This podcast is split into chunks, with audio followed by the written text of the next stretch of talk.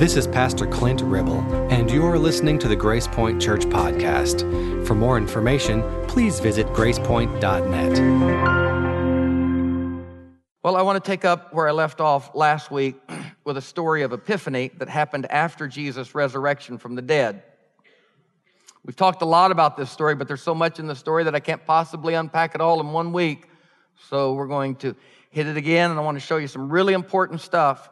And it's going to lead to an incredibly important, perhaps one of the more important 10 minutes in the life of our church uh, at the end of the service. But to lead to that moment, uh, let's look uh, to this idea of epiphany. Let me make a statement about epiphany. The sermon series has been between Emmanuel and Epiphany. We'll explain more about that if you haven't been here. But I want to make this statement about Epiphany, which means appearance, Emmanuel, which means God with us. If God's appearance does not create God's presence, then God's disappearance does not remove God's presence. If God's appearance does not create God's presence, then God's disappearance does not negate God's presence.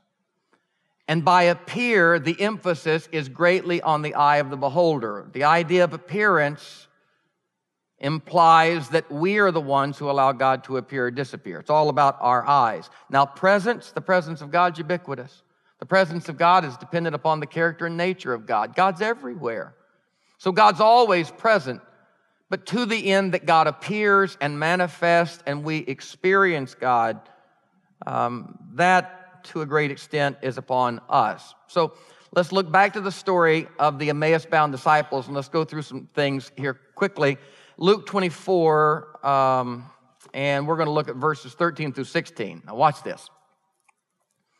After the resurrection, Sunday afternoon, after he got out of the grave that morning, and behold, two of them, disciples, were going that very day to a village named Emmaus, which was about seven miles from Jerusalem. Hearts broken, they're headed back to their lives. Jesus is gone and they were talking with each other about all these things which had taken place. While they were talking and discussing, Jesus himself, not just Jesus, Jesus himself, the author is trying to emphasize something here. You know what is being emphasized? Presence. Jesus himself approached and began traveling with them. Can we all agree that's Emmanuel? That's Jesus with them. That's God with them. Now, they have Emmanuel and he is with them. Verse 16, interesting verse. But their eyes were prevented from recognizing him. Now, I want to say something about that. Their eyes were prevented from recognizing him. What's that mean? Do a little work here of interpretation. What does it mean that their eyes were prevented from recognizing him? The question then is what was preventing their eyes from recognizing him? We're not sure because this is interpretable in a couple of ways. The King James Version, I'm going to show you how different translations deal with this. Even the original Greek syntax does not give us all of the answer because language never captures, it just points. But the King James Version that I grew up with says, Their eyes were holden that they should not know him. Now, their eyes were holden. That's good old Shakespearean language, but I can work through that. I know what it means. Their eyes were covered somehow. But listen to this that they should not know him. The should there, at least from my background, the should sounds like God's involved. When you start getting into shoulds and shouldn'ts, that feels like God's there because that's what how God kind of felt to me. You should do this, you shouldn't do that. The New King James cleans it up on the front side that eyes were holden. It clarifies for modern parlance and says their eyes were restrained. Well, restrained, that feels like there's an external thing, at least, maybe someone restraining them. Their eyes were restrained so that they did not know him. So the New King James takes the should not off, so I kind of lose a little bit of the divine thing.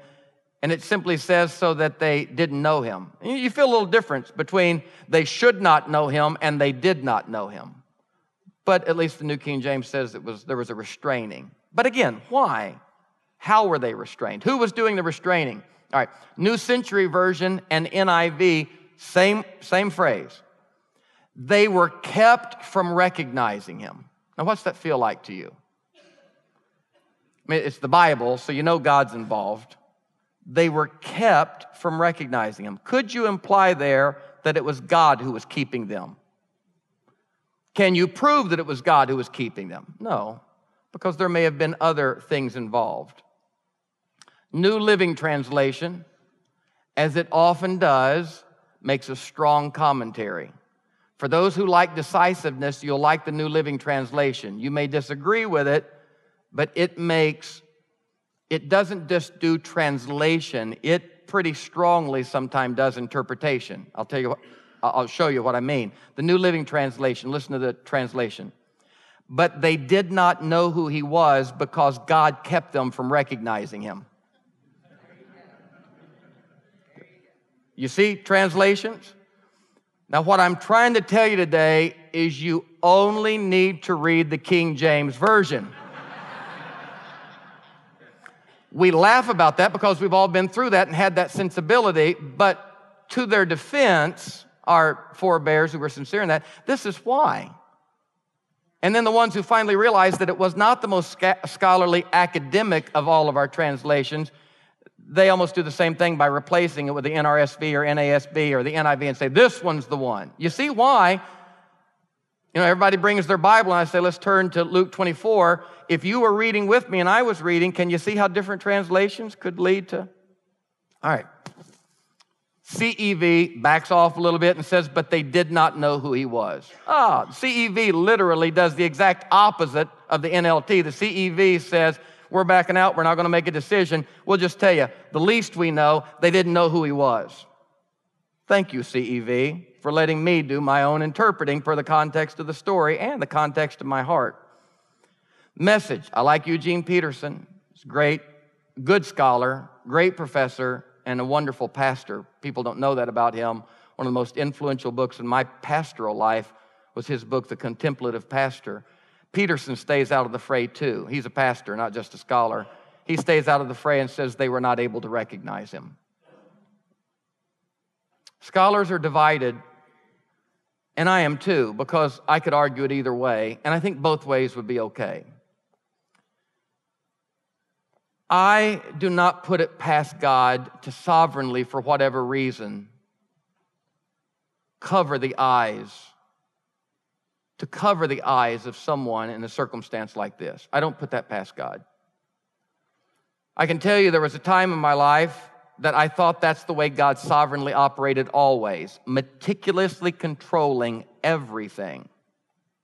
I got tired of that idea of meticulous control, and it didn't make sense to me, so I went to the other side of you know, a, a, full process or open theism. A friend of mine, Greg Boyd, or a friend, uh, not of mine, but a friend to me through books and a mentor, a real, a, a great guy on this issue of open theism. It's the opposite of reform, predestination, all of that. He's coming in February, but I went all the way over to that side of process theology and said God would never do that. So was, there was a time when God always did that, meticulously controlled everything, and then you react. I mean, that's what the 20s are for, isn't it? And the 30s hopefully not the 40s. But Iraq and say he doesn't control anything. Now, the older I get, almost 47, I'm, I'm no sage, but you begin to accumulate some convention, maybe not wisdom, but uh, the less that I use the words always and never in a sentence with God. I just, I don't do a lot of always and nevers with God. And so I'm not putting it past maybe I'm not putting it past that God's the one who covered their eyes. Maybe the NLT's right. Don't know. I get it. I also know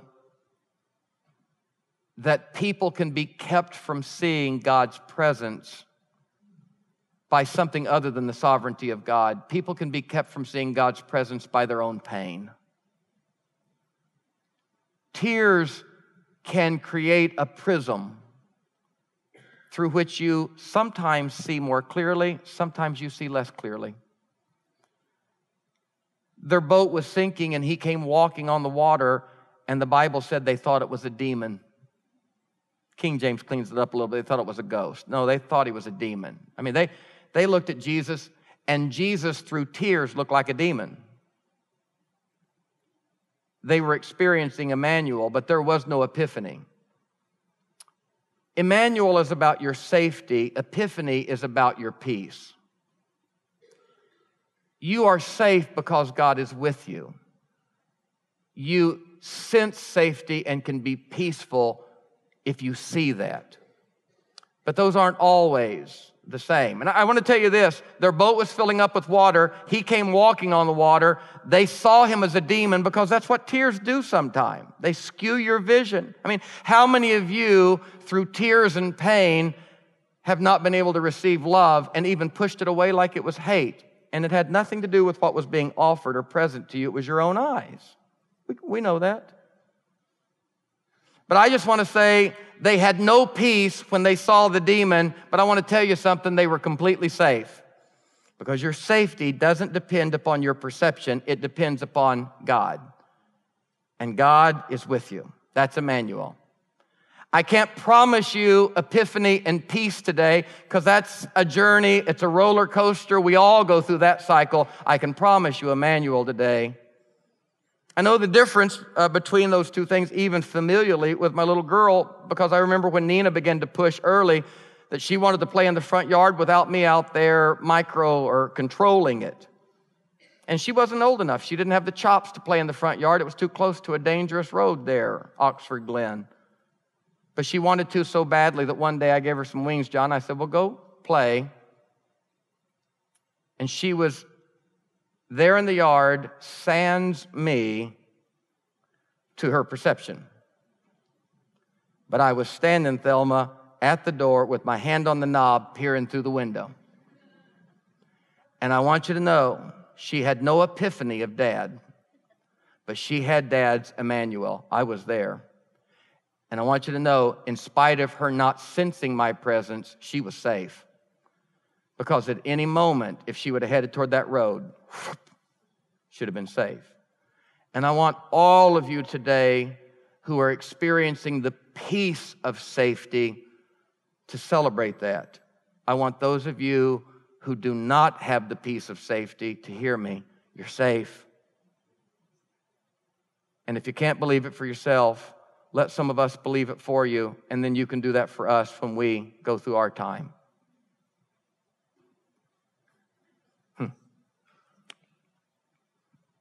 So, 17th verse of the same chapter, Luke 24. A lot in this. Jesus asked them, He's present. What were you talking about as you walked along? I love that about him, that he does not interrupt the spiritual journey with epiphanies because it seems here that even Jesus values process more than epiphany and he does not circumvent holy processes and journeys and force people to the end result of epiphany. A lot of good work happens between Emmanuel and Epiphany. And so Jesus asked them, What were you talking about as you walked along? The two of them stood there looking sad and gloomy. And Emmanuel does not mean that you're not going to be sad and gloomy. Epiphany will take care of your sad and gloomy. Emmanuel doesn't always. They were present with God, God was present with them, but He had not appeared because they did not see, their eyes were holden, and they were sad and gloomy. Then the one named Cleopas asked Jesus. I mean, he's a little incredulous here and maybe even condescending. The text doesn't give us the tone, but I could hear it. I mean, they're hurting, and this guy is ignorant to what has just broken their heart. If you've ever been in a really devastated place and somebody comes in absolutely ignorant to that, you can be a little bit short in your response to them. So I could hear this very reasonably. Are you the only person from Jerusalem who didn't know what was happening there the last few days? Are you kidding me? You feel that way when you're in the hospital with your dying or hurting loved one. You feel that way when you're in the hospital bed and you look out the window and see everybody laughing and happy, there's something inside of you that says, How in the world can life keep going on like that with me here hurting? We know, it's, we, we know that we've got to control that, and it's not their fault, but you feel it. Are you the only? They're talking to Jesus. And I want to tell you, some of our prayers sound just like this. They're not the only ones who talk to Jesus this way. We talk to Jesus this way. Do you not care what I'm going through? Anybody here ever looked up and said, Do you see me? Are you the only one God, creator, boss, are you the only one in the universe who doesn't see my broken heart? This is not an uncommon prayer, and that's what it is when you talk to Jesus, and they're talking to Jesus. Next verse. Jesus doesn't interrupt the process, and he doesn't say, Are you kidding me? I mean, look here. He's gripping his hands around nail prints at this moment. And Cindy, he doesn't even, smart aleck or not, he doesn't even look at them and say,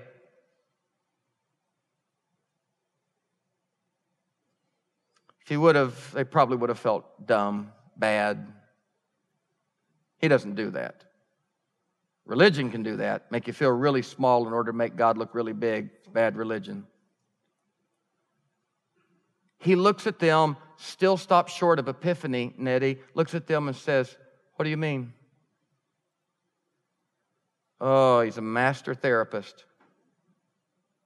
And this isn't just feigned Rogerian therapy where you let them do all the work and you stay out of it.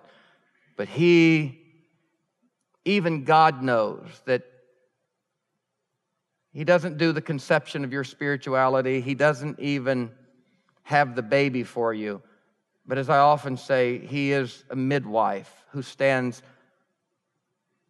tenderly, respectfully at the border of the process, contiguous to it, but not over controlling it. What do you mean? Talk about it. They answered those things that happened to Jesus from Nazareth by what he did and said. He showed that he was a powerful prophet who pleased God and all the people. Then the chief priest and our leaders had him arrested, and Jesus is holding his fingers against the prints tighter now. He wraps his arms against the robe and still feels the tenderness of a hole in his side. Then the chief priest and our leaders had him arrested and sentenced him to die on a cross. We had hoped that he would be the one to set Israel free. We are so disappointed. They were disappointed in the presence of Jesus, Emmanuel. But it has already been three days since all of this happened. And I want to say this not all of the text in Scripture about women's roles in society, life, and the church are found in 1 Timothy and 1 Corinthians 11 or 1 Corinthians 14, the dominant text. Here's a text about women's roles. Some women, here's, here's a text about what women have faced, not just in the church, but in society. A commentary had already been made because when Jesus got out of the grave, the first ones he showed himself to were women. And then he sent them apostolos, apostles. You can make them small a all you want to, but he sent them first ones, harbingers of his resurrection. And they went out, and these guys tell Jesus when the women in our group surprised us, they had gone to the tomb early in the morning, but they didn't find the body of Jesus. They came back saying they had seen a vision of angels who told them that he is alive. And we didn't believe them. Silly women. And some men from our group went to the tomb and they found it just as the women had said, but they didn't see Jesus like us. So women see Jesus, Men go to the same spot and don't see Jesus. The women say, We believe he's alive. The angel said so. The men say, We didn't see anything, and these men believe the men. Do whatever you want to do with that, but that's a good text. And I want to tell you about these fellas. Then Jesus asked the two disciples, Why can't you understand? How can you be so slow to believe all that the prophets said? Didn't you know that the Messiah would have to suffer before he was given his glory? Jesus then explained everything written about himself in the scriptures. I want to say this now they not only have Jesus, they got Jesus with the Bible, and they still didn't have an epiphany because even the presence of God and a Bible in your lap doesn't give an epiphany. You got to look up from the book into the face. Whatever the medium, whether it's nature, your family, tradition, reason, scripture, whatever the medium, the medium is not the thing. If you make it the thing, it's an idol. You don't look full in the face of Jesus when you're reading the text or looking at the sunrise. But if through the sunrise and through the text you are compelled to read and look up, see and look up, there's always got to be a sense of not just reading, but there's got to be a contemplative sense, a prayerful sense that tells me I will read and then look up. That's what we mean by prayerfully read the text. Pause. You're not just trying to get through the book in a year. You're not trying to get the boxes checked off. You're trying to read and look up. And if you don't look up, even Jesus can read the Bible to you and you won't see him. There's a lot of good stuff in here, isn't there? He explained about himself in the scriptures, beginning with the law of Moses and the books of the prophets. And when the two of them came near the village where they were going, Jesus seemed to be going farther. They begged him, Stay with us. It's already late and the sun's going down. So Jesus went into the house to stay with them. He didn't stay because they saw the resurrected Christ or had great faith. He stayed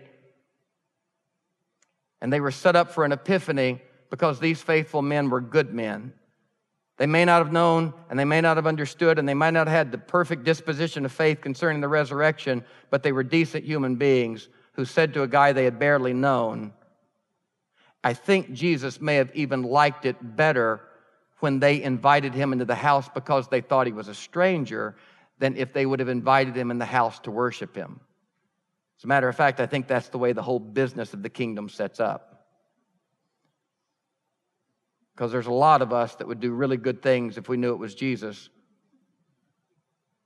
but he said, As much as you've done it unto the least of these, or didn't do it unto the least of these, you did it or didn't do it unto me.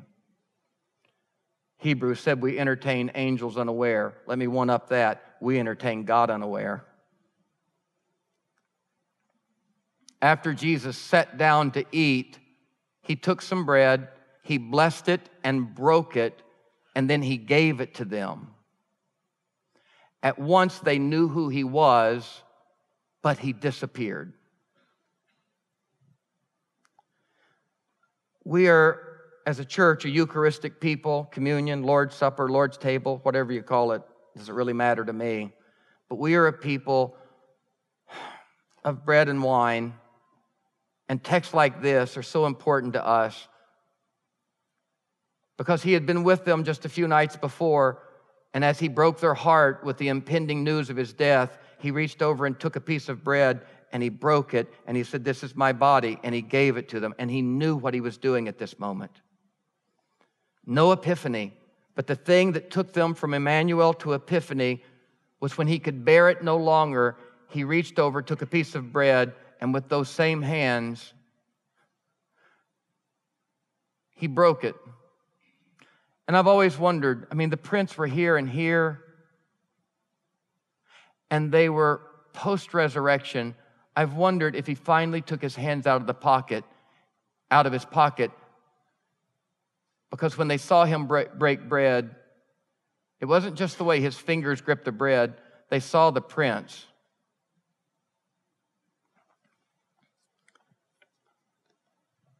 The NCV, still saying that this was the sovereignty of God, said they were allowed to recognize Jesus.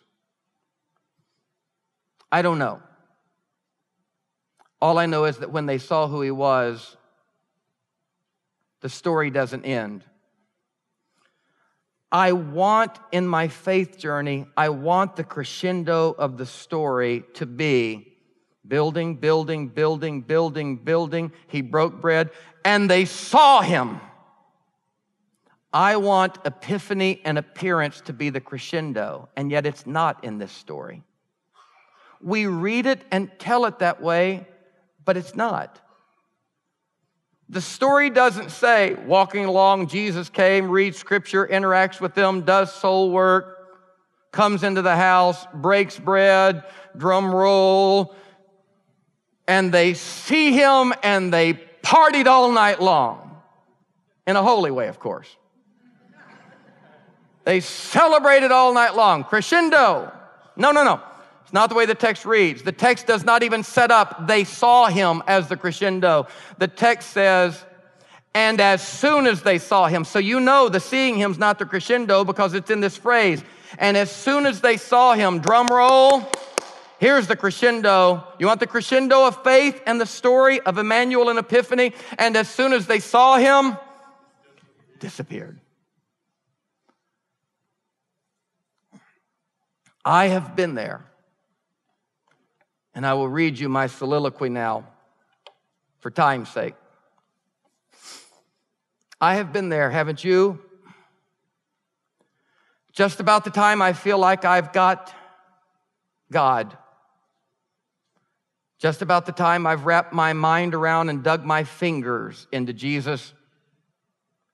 Just about the time I feel that this is the fullness of, and crescendo of faith, God goes, Glenn, and disappears on me. I didn't say God leaves me. That's Emmanuel. That never happens. But I have eyes and I have a soul and I have a heart that needs peace. And Amy, sometimes he disappears on me. Or I disappear him on him. My life with God has been a strange, virtually unpredictable mix of appearances and disappearances. My life with God has been a complex admixture of epiphanies and vanishings. Jesus told his disciples that his disappearance, his most heartbreaking disappearance on a cross and a grave, Jesus told them in John 14 it was in their best interest. I have told you that I am going to disappear, go away, and it has made you sad. He told Mary after his disappearance and reappearance, we call it a resurrection, he told Mary, Don't hold on to me. Mary wanted the crescendo to be the appearance, the resurrection, but the appearance, the resurrection was not the crescendo, lest he would have said, as the resurrected Christ, I'm back. And if he would have stayed in that form, he could have taken over the world, and we would have worshiped him, wouldn't we? But he took her and others out to a mountain and disappeared into the heavens. He told Peter on the eve of his crucifixion, let not your heart be troubled. And that's the most important phrase in the whole deal. Let not your heart be troubled. And when Jesus looks at you and says, Don't let your heart be troubled, you know what's coming is not going to be the most enjoyable thing. When Jesus braces you and says, Based upon what I'm about to say to you, sit down, get a hold of yourself, get a hold of your heart. Don't let your heart be troubled. I go. I go. And he has spent a good part of my life a going. Whether it's sovereignty and divine coverage or tears and paralyzing heartbreak, God has spent a good part of my time a going. But if I go, Jesus said, I will come again. Now, there's the benefit of 47 over 37, and I'm guaranteeing you 57 has some benefit over 47. Paul said the outer man perishes, but the inner man's renewed. What's lost here, you get on the other side. We don't always feel like it's equal compensation, but that's when we drag our old tired bodies into church because this is where we're reminded what we're losing here is nothing compared to what's found. And as Godric said, all the death that ever were could scarcely fill a cup set next to the river of life that runs in me.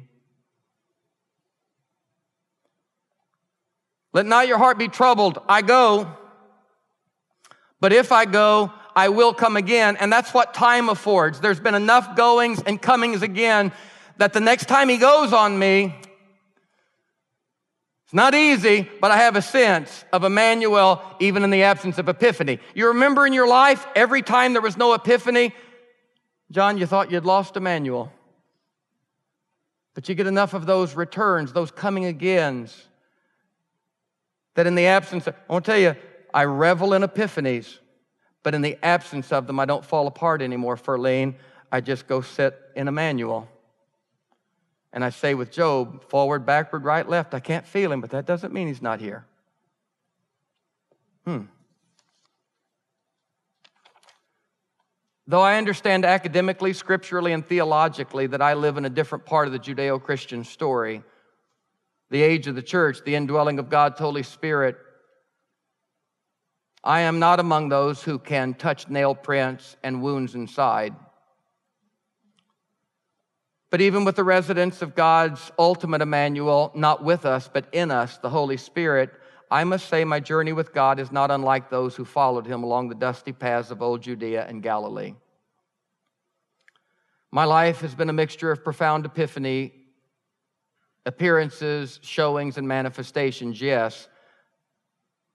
But the life of this ordained clergyman has also been filled with disappearances and vanishings that have been just as profound. Disappearances and absences, prevented eyes, inability to touch, feel, recognize, or have faith, spiritual paralysis. Why? Why, I've asked, does this happen to me? Well, there was a time I blamed this disconcerting inconsistency on myself, coming from a strongly fundamentalist, fear based view of God Anytime the disappearance happened, anytime there was a loss of epiphany, I knew the deficiency was mine. There were enough frailty, sins, and character flaws in me to justify the conclusion that my inability to hold the embrace, keep settled the answers, to see God clearly at all times was completely due to my defectiveness. God had good reason to be a going from me. Couldn't stand me. But then, thankfully, I heard people of great holiness like St. John of the Cross describe their dark nights of the soul. And I realized that they did not deserve God to leave them in epiphany form. And so maybe it wasn't true. So I entertained the thought in those sophomorish days that it was God who was responsible for all of this appearing and disappearing, but not in a sovereign, loving way I began to think that he was playing with us, the divine mad professor, the, the laboratorian who treated us like his rats, amusing himself with our struggles. That was C.S. Lewis's cosmic sadist. Thank God that didn't make sense for long. It would be easier to believe in no God that, than to believe that the primal cause of all things was evil. Mike, it just didn't make sense. Thank God I couldn't hold that thought. So, how about no God? Marx was right. You can't live through your teens and 20s or even 30s without doing this. And if you don't do it there, you're going to have to do it later. And I'll guarantee you the splits are a whole lot easier to learn at nine than they are 53. And so I thought, well, maybe there's no God. Maybe Marx is right. It's all a drug. These religious sentiments are just our mind's way of keeping us from the pits of nihilism. The philosophy that there's no ultimate meaning in life, just organic. Maybe it's just a psychological survival mechanism to keep my soul's nose above the water, and all of the struggle and religious cataclysm is just that. But I kept pressing. And I don't know whether it's I couldn't let go of it or it couldn't let go of me. I think probably the latter. And like a flickering light bulb in a long hall without windows or doors, God's appearances on and off have been my journey. But I have learned in this long hallway to keep walking. And enough of these flickers on, sometimes they're even flashes. Flashes so profound that I think I could never forget them, and yet for the life of me, I can't recall them now. And yet they sustain me like meals that I cannot remember the content of, but are metabolized and are a part of me here.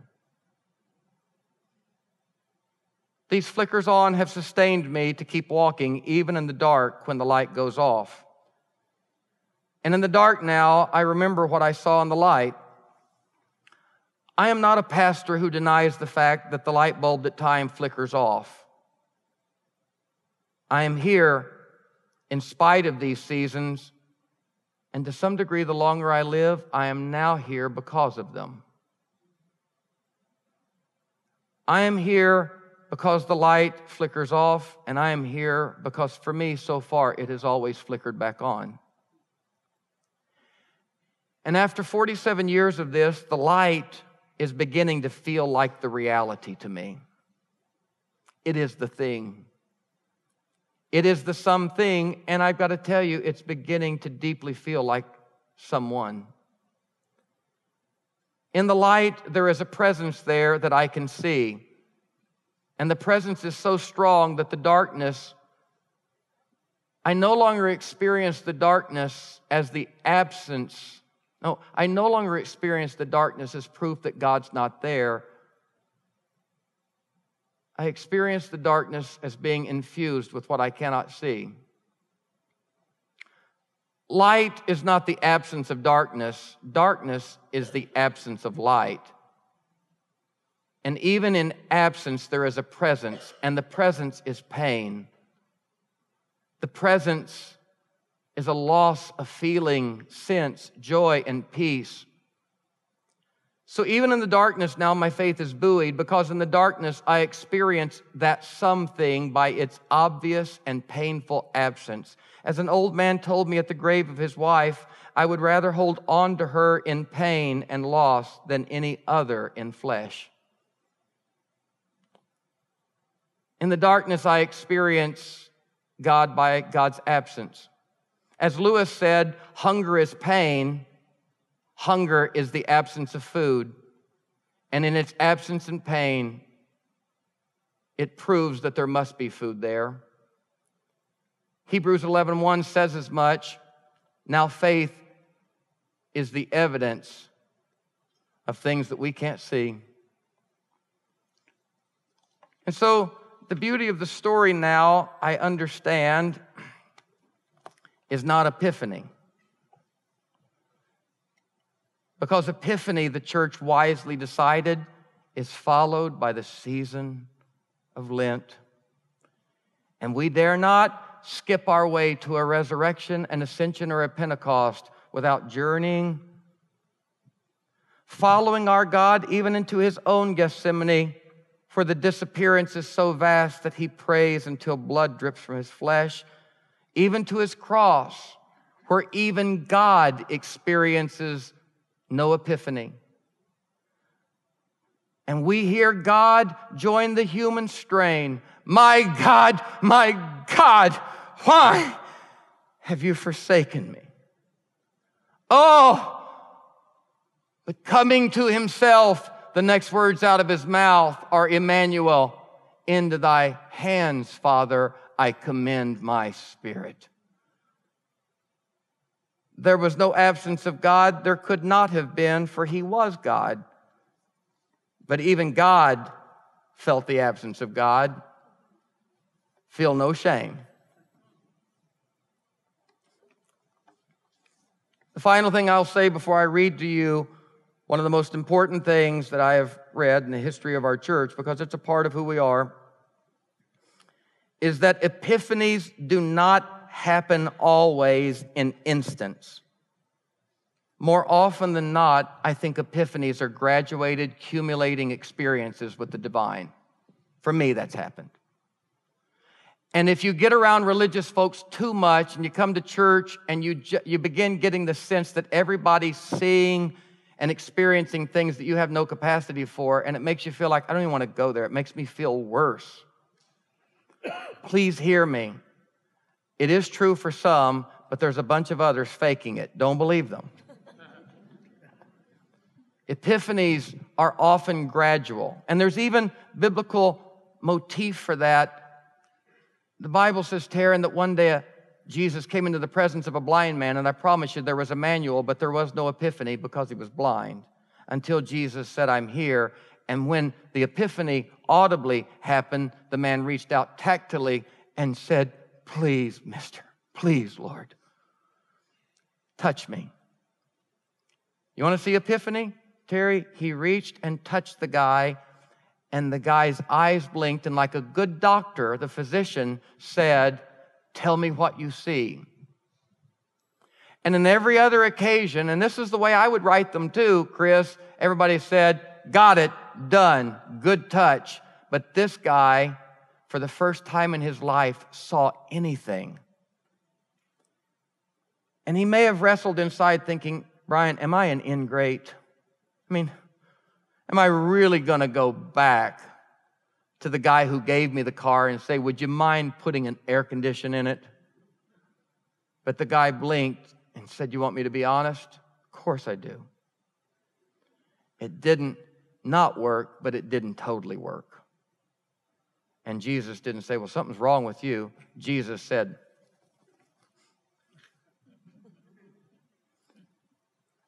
And the guy said, That does it. And I don't think the indication there is it's either going to take once or twice. I think the indication there is somewhere in this dialectic between you and the divine, as many touches as it takes. He'll keep touching if you keep asking. So you may not have perfect faith today, but if you've got honest faith, God works really well with that.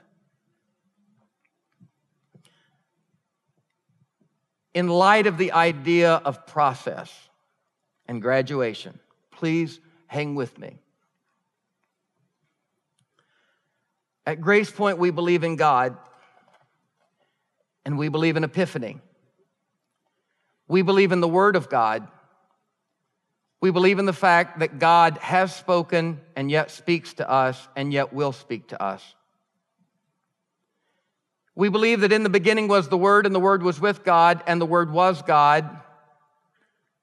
And we believe the Word was not first written, but the Word was made flesh and dwelt among us. We believe in the living Word of God, and we believe the ultimate expression of the living Word of God is still in our midst fleshly. We call this the body of Christ, those named in heaven and earth by the glorious name of Jesus. We believe that God's presence and image is invested in humans so deeply that the word of the Lord can and does come through people like you and me. And there were things in this, I'd walk away from here wondering so many times, did God speak through me? There were things in this message today that were so good and so off the beaten path that two or three times I said the best stuff and I had no idea I was going to say it and had never seen it till I saw it with you. And I literally feel like that old preacher that said, Oh, take it easy on my Lord, I'm an old man. I thought I never saw that. That's good. That's divine. And we believe in the priesthood of believers. That's not my office, it's yours too. We believe this is why Paul the Apostle said we should all desire to prophesy. Scary word, it simply means to be a vessel of God's disclosure. We believe this is why Paul said we should allow all to prophesy and that no one's a perfect prophet and all should judge. But this is a sense, this is a picture of community together hearing the word of the Lord through one another. In light of this, we believe the church should be conversational. We believe the church should be conversational both philosophically and practically. By philosophically, I mean we should have an attitude or disposition of conversation if we are the true church. Conversation should be the lens through which we view ideas and community. I need more than my eyes on a subject and more than my heart on a subject we remember that the body of Christ is the flesh of God and the Word was made flesh. And we remember that we are only together that body of Christ. We are conversational practically by encouraging intentional interaction via assembly, Bible study, book clubs, life groups, support groups, recovery groups, accountability groups, Sunday school classes, you name it. Some two and a half years ago, this community joined not only culture at large, but many sub communities within the religious community and even the Christian church. Some two and a half years ago, we were thrust, I believe, by a divine wind into a prayerful, mindful, painful, invigorating, careful, and hopeful conversation regarding sexual orientation and gender identity. One day I will write a memoir, and a large portion of that memoir will be about this life giving experience. The book is not to be written yet because the final chapters are not yet written. Suffice to say, there is much to be said about this part of our church's journey. For me personally, as your pastor, I have been flawed, I have been successful, I have been thrilled and exhilarated, and I have been broken almost to the point where I despaired of life. But I have been encouraged. Today, I simply want to gather my own wits, gather my own heart and mind, and acknowledge a result, or rather, results of this conversation. I acknowledge that conversations don't always, in the realm of mystery and God and human complexity, conversations don't, nor they should, always yield conclusions. But they do yield practical results. This particular conversation, which is only one conversation, and I have fought hard for it not to be the only conversation, lest we be a monolith and create an idol of this situation that desires not to be an idol. This conversation has yielded many different results for us. The first of those results is we have learned better the art of conversation, which is a holy calling. We have learned the art of conversation. In tandem with that insight, the second thing we have learned or accrued is the gift of virtues. We have had nurtured and developed in us better the virtues of humility tolerance, forbearance, meekness, gentleness, long suffering, and listening. We have been reminded that Jesus did not say, having mouths to speak, they speak not. We are very good with our mouths, but Jesus said the problem is having ears to hear, they hear not. We have learned the art of listening.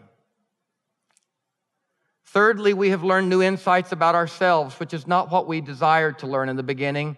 We went in willing and open to learn about this other. But ironically, as the work of God often does, we go looking for one thing and find another. And in studying carefully this other, forensically, scientifically, and theologically, if we were open and hearing, we learn much about ourselves. Fourthly, we have been graciously subjected to other people's stories, and they have been heartening and they have been heartbreaking. They have been stories of joy unspeakable, and they have been stories of unspeakable pain. Fifthly, we have accrued many new brothers and sisters. You are here today because you are simply grateful to find a place like ours, willing to engage in vital conversations in spite of their difficulty. Thank you for coming. And I know you're glad you found us, and we're glad we found you.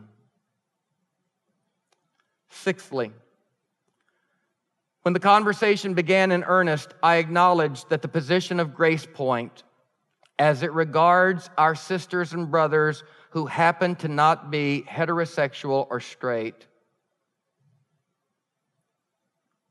I acknowledged that the position of Grace Point was the traditional classic position of a church that we all love dear.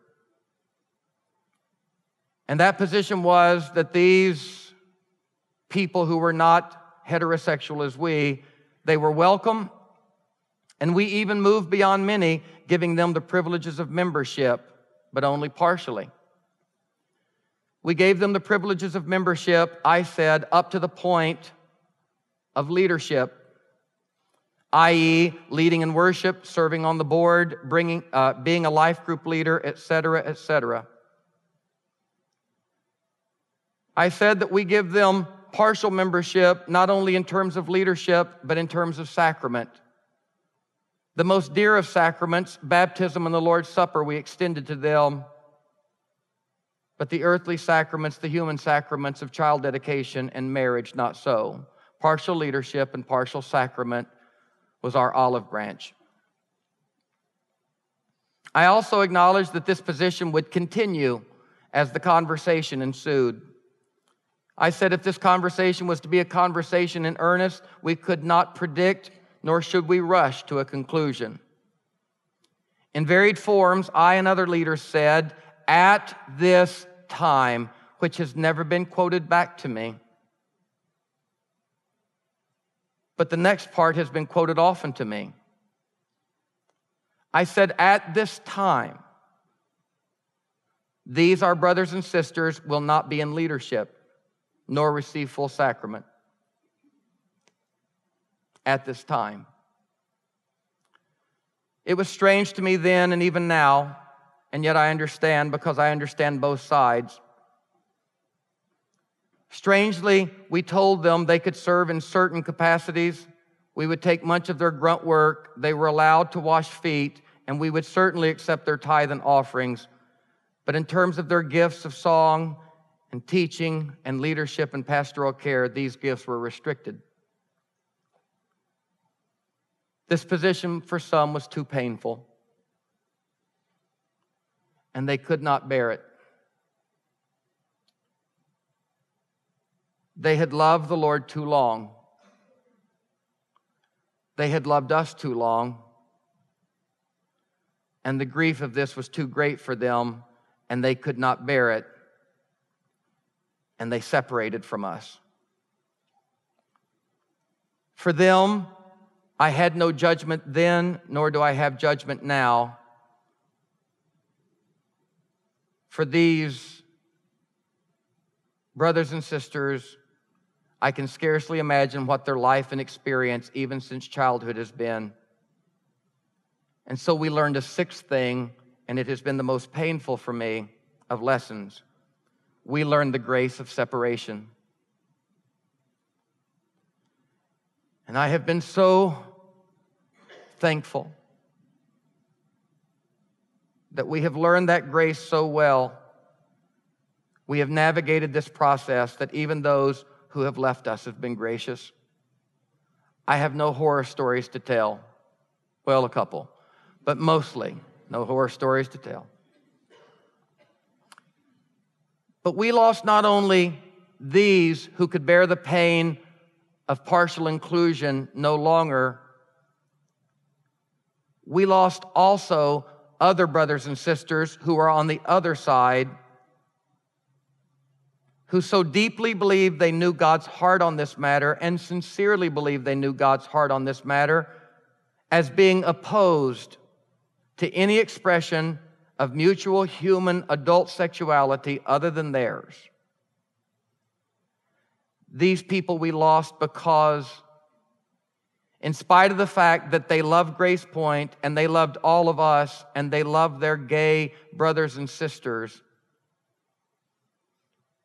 they could not bear even a conversation lest it promised to yield the conclusion they already had. And I do not blame them. They're on their journey and I'm on mine. And on either side of the fence, I would remind you blessed are the merciful, for they shall receive mercy. For all of us, those who have been left on both sides, and those two sides remain in this place, this has at the least been painful and at times devastating. On the night of the first conversation, that evening portended my journey to come. For as I walked in my house, wrecked and ravaged of heart, weary, mentally and soul torn, I collapsed in the floor at the foot of my bed and my phone rang. On the end was perhaps the dearest friend in the world I have. And he was in the first group who had loved too long both the Lord and me. The grief was too great. And he wept profusely into the phone. And he told me that I had betrayed him. And there was no guile and there was no vile, no vitriol. His heart was broken. And I lay on the floor and I thought, kill me. I thought, my, what a man King must have been with all of his frailties to stand between Farrakhan and Malcolm on one side and hating whites on the other, efforting to build a bridge and call mercy for both. And I thought, I am not that man. I hung up the phone from my betrayed friend. And within seconds, another phone call came from a dear friend. And he was devastated, angry, and betrayed that I would even intimate that this might possibly need a conversation. In close, I am sure the conversation has yielded many other things than these, and I'm sure it will yield more yet to come. But I do want to and need to tell you finally today one other result that the conversation has yielded. It has not yielded this result unanimously or exhaustively, but sufficiently. And that is that our position that these siblings of ours, other than heterosexual, our position that these are siblings cannot have the full privileges of membership but only partial membership has changed.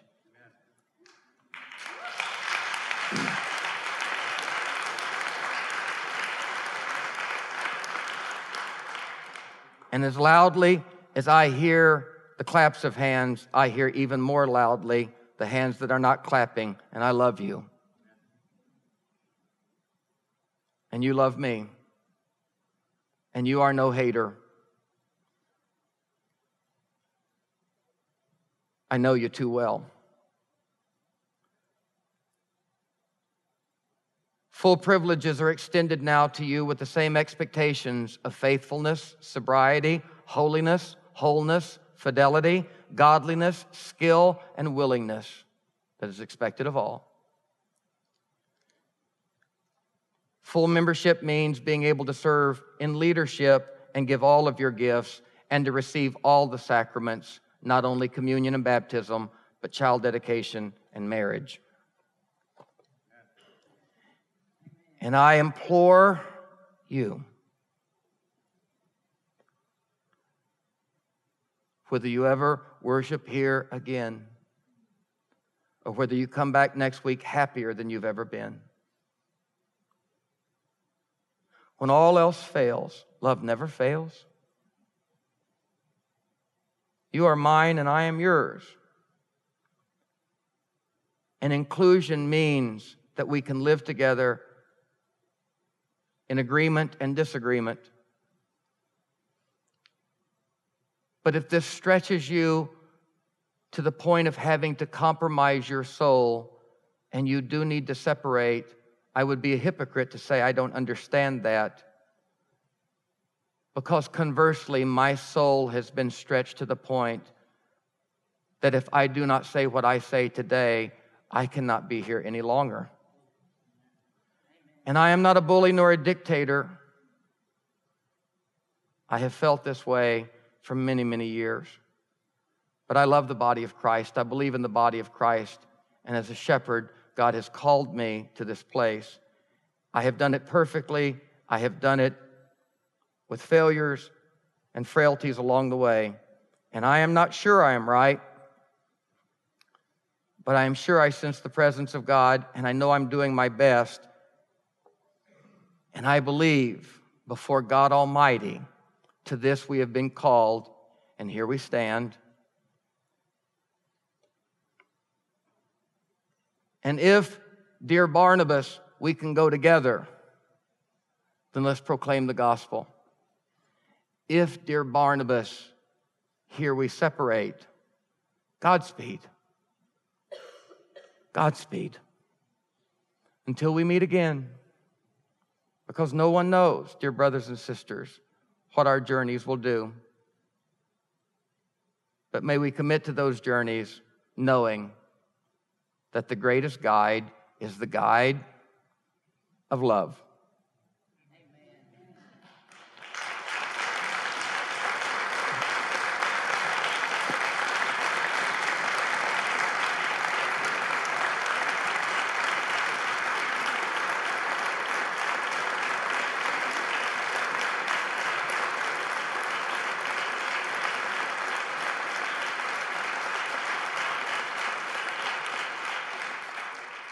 And because my heart cannot bear now to see, may we all stand not in agreement or disagreement, but to do what all of us can do, and that's pray for one another. As we all stand as prayerful Christians, Lord, not as in agreement over the issue at hand, but as we all stand agreeing to pray, we pray, Lord, in gratitude for the guidance of your loving spirit. And we pray, Lord, from all sides, that love would heal our hearts and that love would do its work until finally, on that faith filled day, we stand one as you and the Father, sweet Christ, are one. Until that day, may we be good to one another. We pray this in Christ's name. And God's people said, Go in Godspeed.